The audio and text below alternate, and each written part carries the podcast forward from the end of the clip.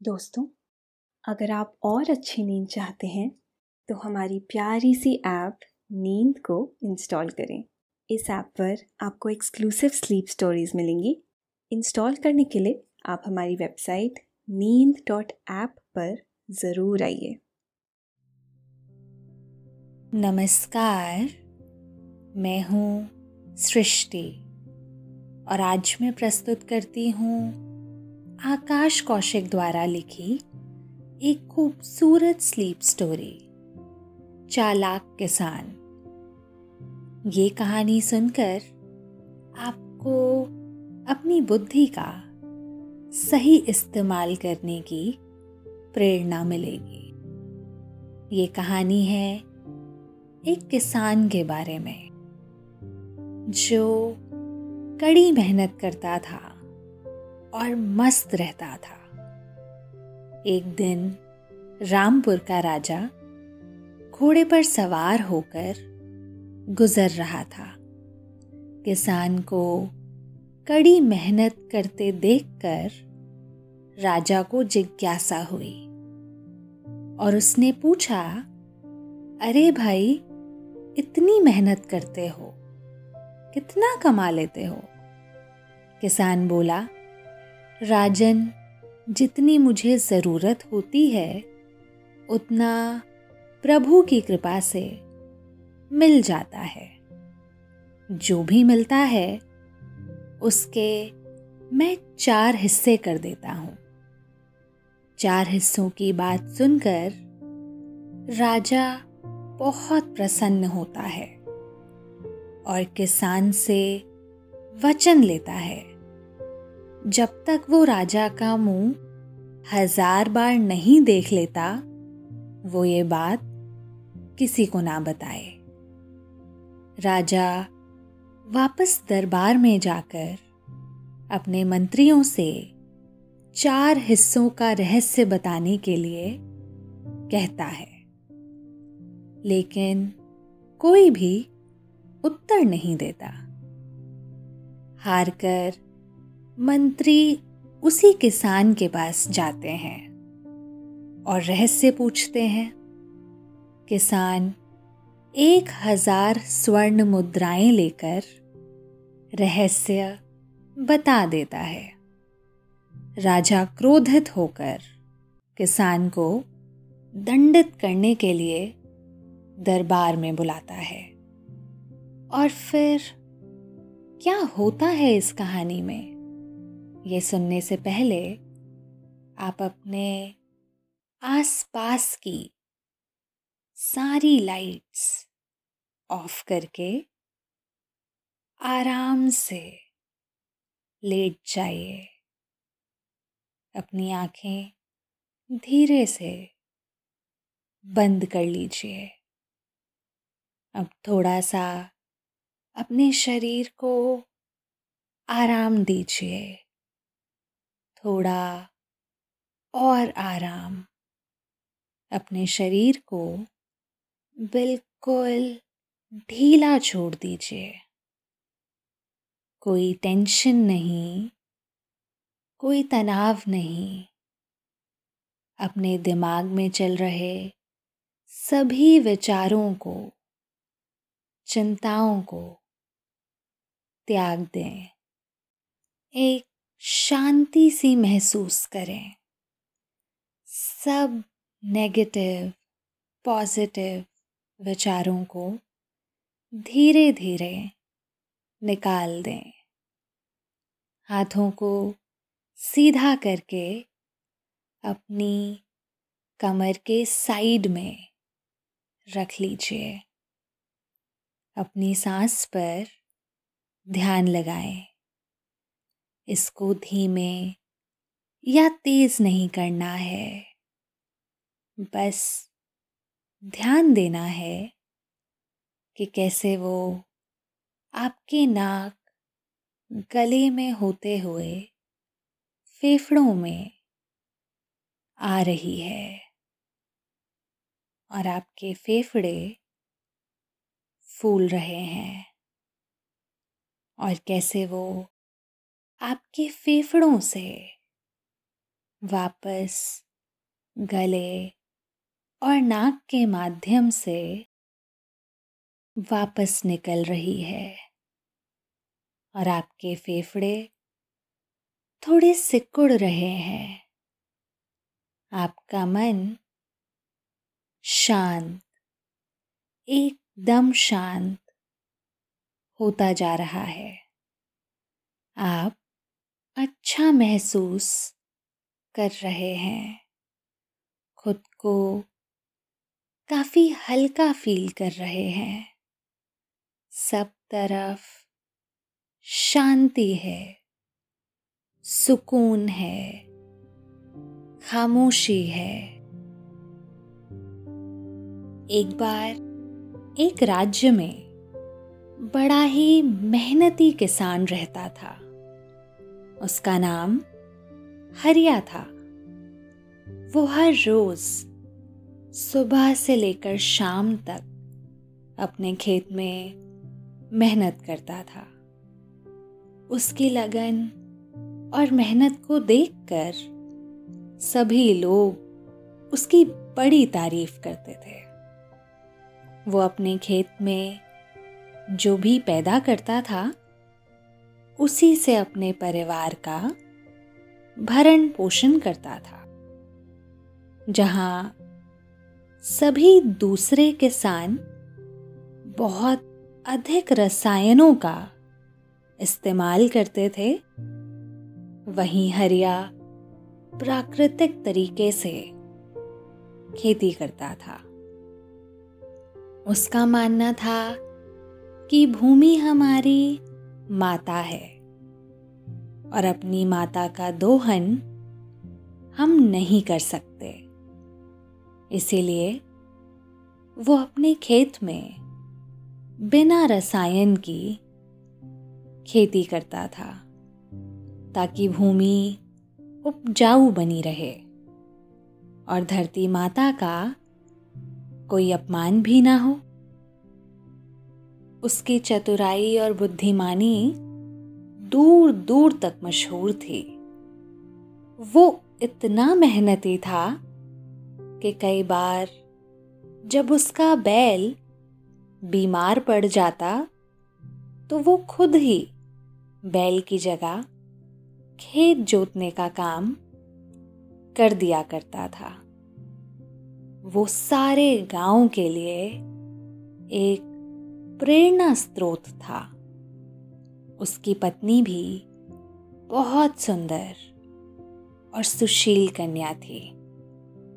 उसके रूप और गुणों की चर्चा तो सारे गाँव में फैली हुई थी। सौंदर्य भी ऐसा कि चंद्रमा भी ईर्ष्या करे। वो बहुत ही समझदार और सुलझी हुई औरत हरिया का एक बेटा और बेटी भी थे, जो हमेशा अपने माँ बाप की आज्ञा का पालन करते थे और मन लगाकर पढ़ाई करते थे। हरिया की पत्नी और उसके बच्चे भी खेत में उसकी सहायता करते थे। सारा परिवार बहुत खुश और संपन्न था। जीवन जीने के लिए जिन वस्तुओं की आवश्यकता होती है, वो सभी उनके पास मौजूद थी। सुबह शाम वो भगवान की आराधना करते और सब कुछ प्रदान करने के लिए भगवान का रोज धन्यवाद किया करते थे।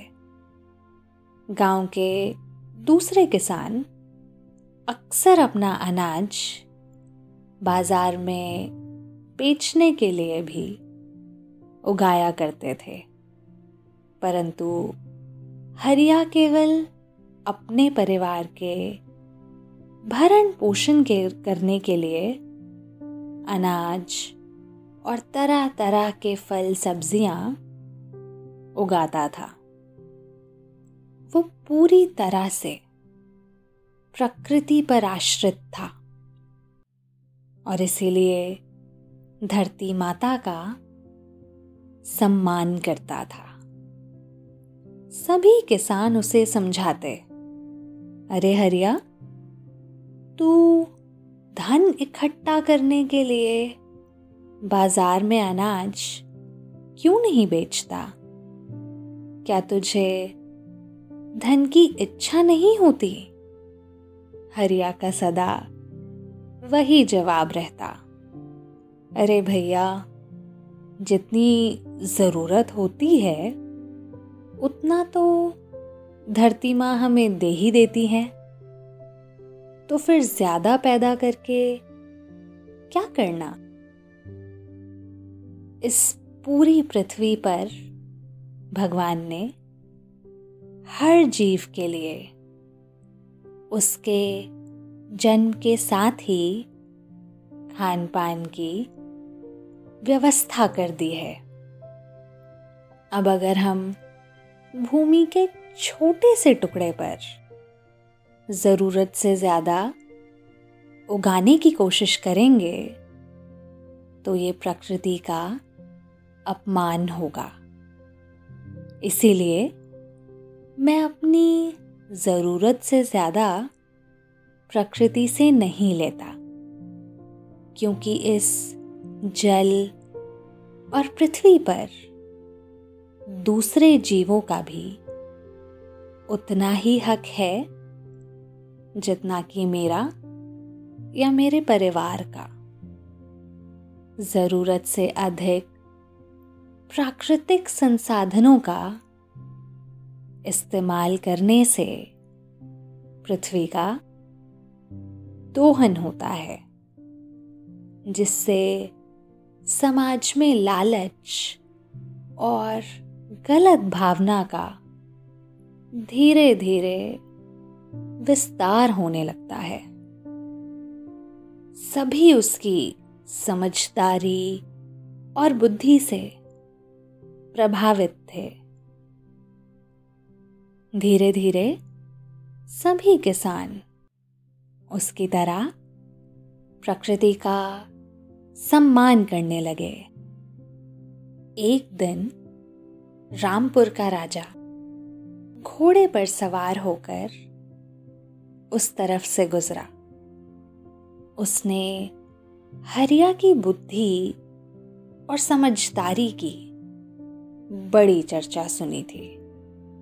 इसलिए वो हरिया से मिलना चाहता था। राजा हरिया के घर पहुंचकर घोड़े से उतरा और अपना घोड़ा कुएँ के पास एक बाँस के पेड़ से बाँध दिया। घोड़े की आवाज़ सुनकर हरिया दूर से ही भागा चला आया कि न जाने आज कौन घोड़े पर सवार होकर आया है। लगता है कोई सैनिक होगा। पीछे पीछे राजा के कुछ सैनिक भी आ गए। सभी अपने अपने घोड़ों पर सवार थे। इतने सारे घोड़े और उनके पैरों से उड़ती हुई धूल देखकर हरिया थोड़ा घबरा गया। उसे लगा, पता नहीं मुझसे क्या गलती हो गई। जो आज शाही सैनिक मेरे दरवाजे पर आ धमके। वो संकोच करता हुआ धीरे धीरे सैनिकों के पास आने लगा। जब दूरी कुछ कम हुई तो दिखाई दिया, केवल सैनिक ही नहीं आज तो स्वयं राजा जी दरवाजे पर आए हैं। राजा को देखकर हरिया आश्चर्य में पड़ गया कि आज इस गरीब की कुटिया में इतने धनवान राजा का आगमन कैसे हुआ? हरिया खड़ा खड़ा सोच ही रहा था। इतने में पीछे से उसकी पत्नी कुटिया से निकलकर बाहर आई और हरिया को ज़ोर से हिलाकर कहने लगी, अरे, तुम्हारी मती मारी गई है क्या? राजा जी सामने खड़े हैं। और तुम अपनी सोच में खोए हुए हो। बैठने के लिए आसन भी नहीं दिया। हरिया बोला, अरे, मैं भी कितना मूर्ख हूँ। पता नहीं किस सोच विचार में पड़ गया। और राजा जी को बैठने के लिए भी नहीं कहा। दोनों ने फिर राजा को प्रणाम किया और बैठने के लिए आसन दिया। आसन भी क्या था?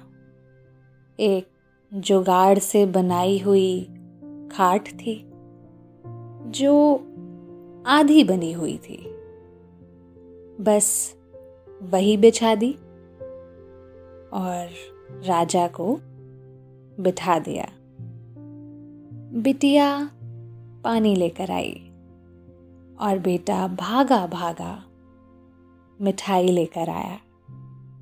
हरिया और उसकी पत्नी की भावना देखकर राजा बड़े प्रसन्न हुए। वो हरिया की मेहनत और उसकी लगन को देखकर बड़े खुश हो रहे थे। क्योंकि सामने हरे भरे खेत, हरिया की मेहनत की गवाही दे रहे थे। पत्नी ने पूछा कि राजा जी, क्षमा करें। तो एक प्रश्न पूछूँ? राजा बोले, क्यों नहीं? बिल्कुल पूछो। जो मन में आए, पूछो। तुम्हारे आदर सत्कार से हम बहुत प्रसन्न हैं। पत्नी बोली कि महाराज, हमसे कोई अपराध हुआ है? या कोई भूल हो गई है जो आपको यहाँ आना पड़ा?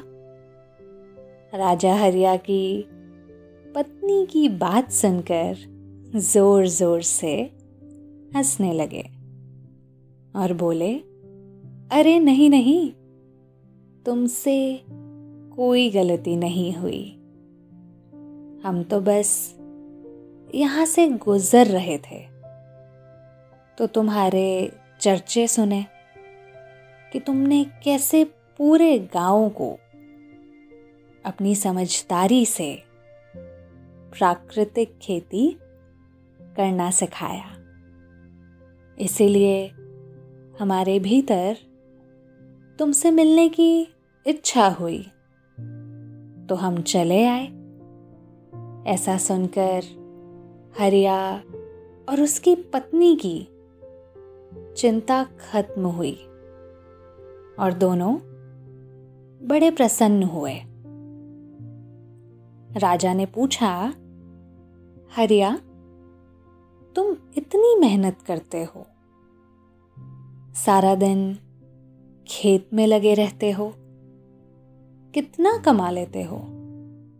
हरिया बोला, महाराज, जितना मुझे और मेरे परिवार को आवश्यकता होती है, उतना तो भगवान की कृपा से मिल ही जाता है।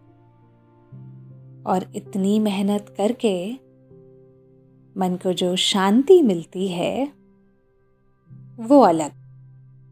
धरती माँ की हम पर बड़ी कृपा है, जो हर साल इतना अच्छा और पौष्टिक अनाज आदि हमें उगा कर देती हैं। कुल मिलाकर जो भी मिलता है, मैं उसके चार हिस्से कर देता हूँ। एक हिस्सा खाने का, दूसरा हिस्सा पिछला कर्ज चुकाने का, तीसरा हिस्सा आगे के खर्च का और चौथा हिस्सा पानी में फेंकने का। राजा बोले हरिया, तुम्हारी बातें बहुत रहस्यपूर्ण है। पहेली मत बुझाओ। जरा विस्तार से समझाओ। हरिया ने समझाते हुए कहा कि एक हिस्सा मेरे और मेरे परिवार का खर्च, ये हुआ खाने का। दूसरा, मेरे बूढ़े माँ बाप का खर्च।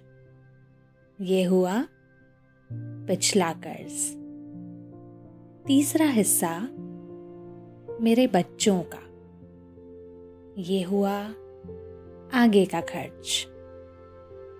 और चौथा हिस्सा, दान में देना।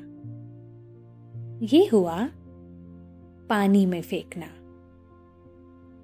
राजा को किसान की बात बहुत पसंद आई और उसकी समझदारी भरी सूझबूझ भी बहुत प्रशंसा की।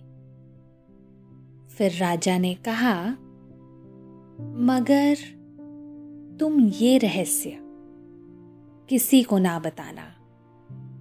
जब तक कि तुम मेरा मुँह हज़ार बार ना देख लो।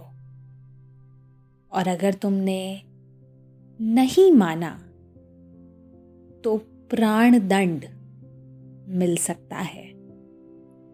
हरिया ने थोड़ा सोचा और फिर राजा की बात स्वीकार कर ली। अगले दिन दरबार में पहुंचकर राजा को किसान की बात याद आई। तो उसने किसान की बताई, उस पहेली का हल अपने दरबारियों से पूछ लिया कि देखें कौन बता पाता है? राजा बोला, मेरे दरबार में बैठे सभी मंत्रियों और ज्ञानियों से आज मैं एक पहेली पूछना चाहता हूँ।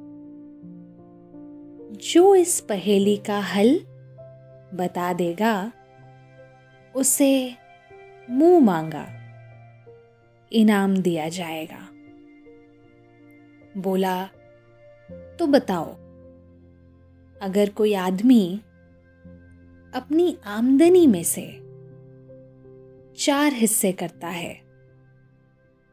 एक हिस्सा खाने का, दूसरा हिस्सा पिछला कर्ज चुकाने का और तीसरा हिस्सा आगे के खर्च का और चौथा हिस्सा पानी में फेंकने का। तो बताओ, इसका अर्थ क्या है? तरह तरह के मंत्रियों और ज्ञानियों ने खूब दिमाग लगाया। परंतु कोई भी उस पहेली का हल ना बता सका।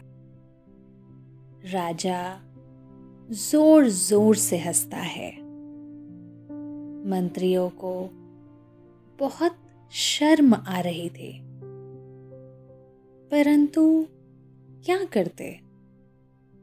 पहेली ही कुछ ऐसी थी, जिसका हल निकालना इतना आसान नहीं था। सभी मंत्रियों ने एक साथ होकर राजा से दो दिन का समय मांगा। राजा भी आखिर राजा थे।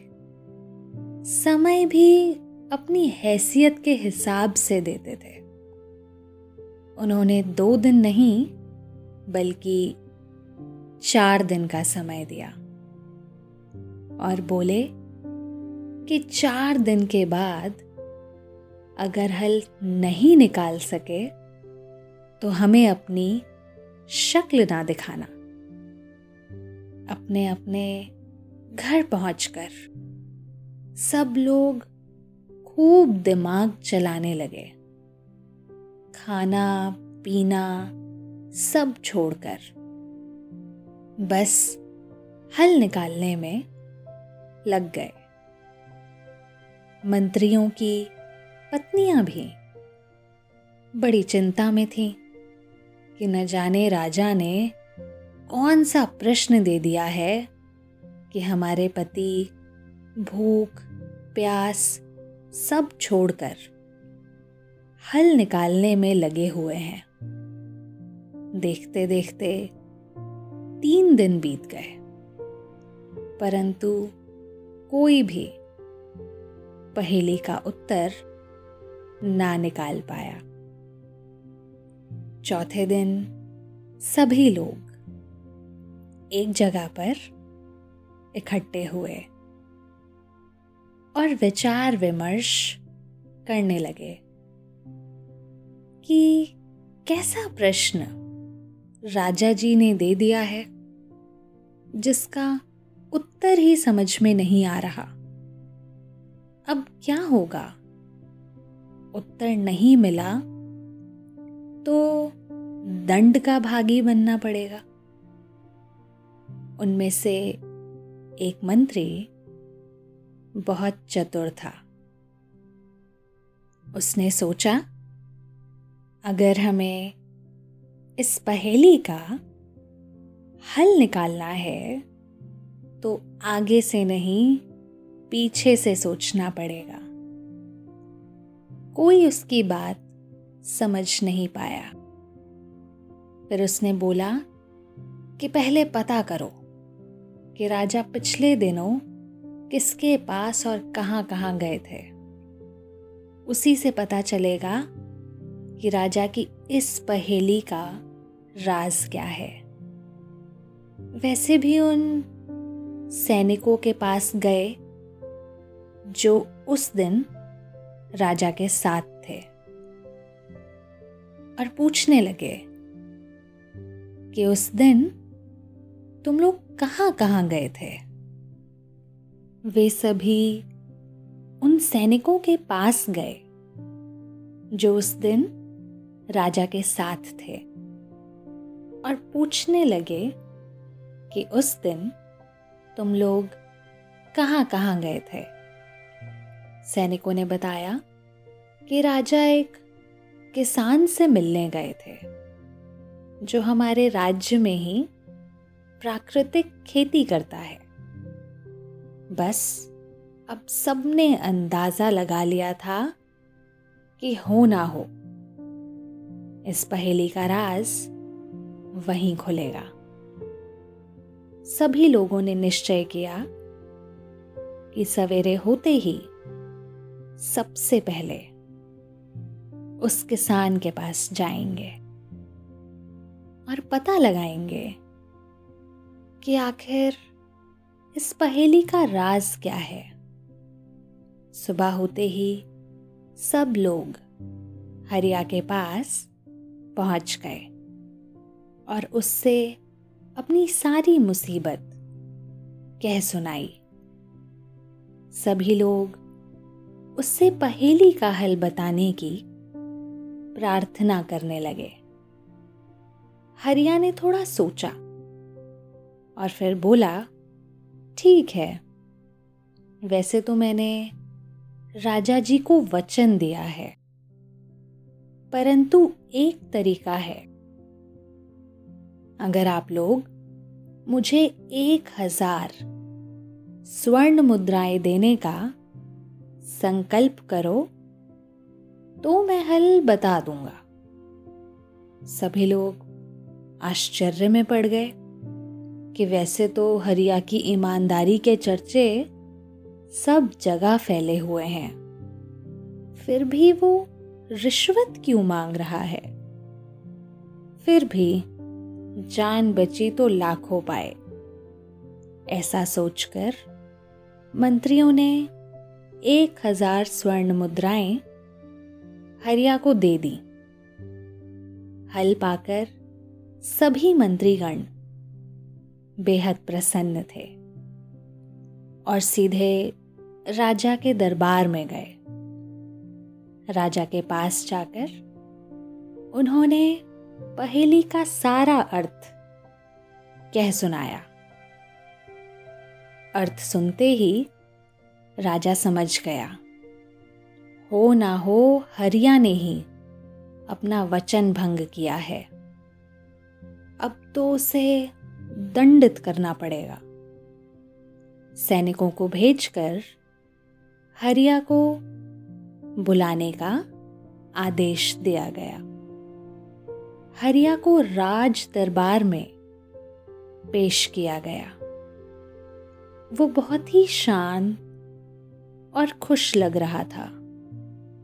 किसी प्रकार का कोई भी भय उसके आसपास तक नहीं था।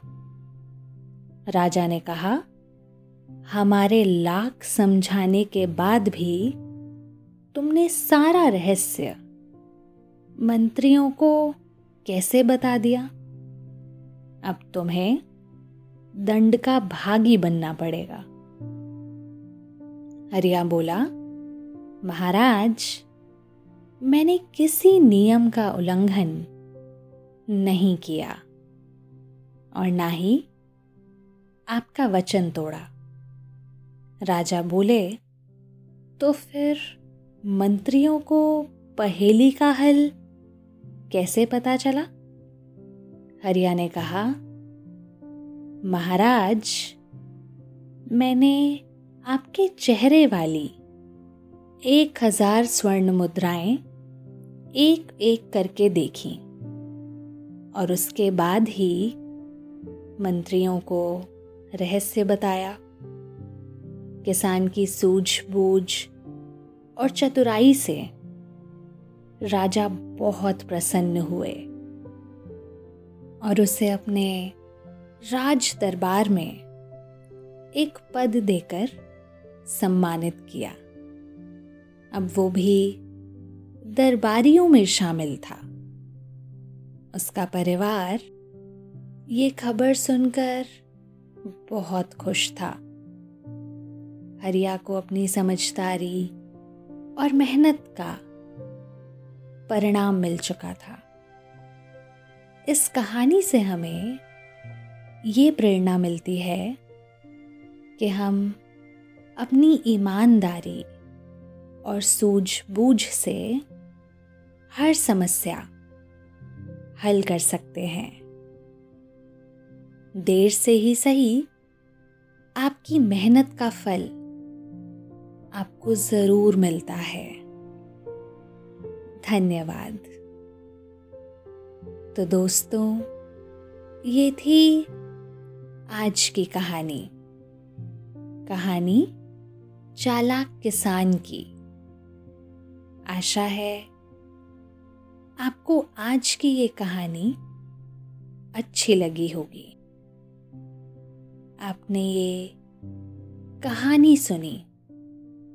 आपको अच्छा लग रहा है और समय हो गया है आपके सोने का।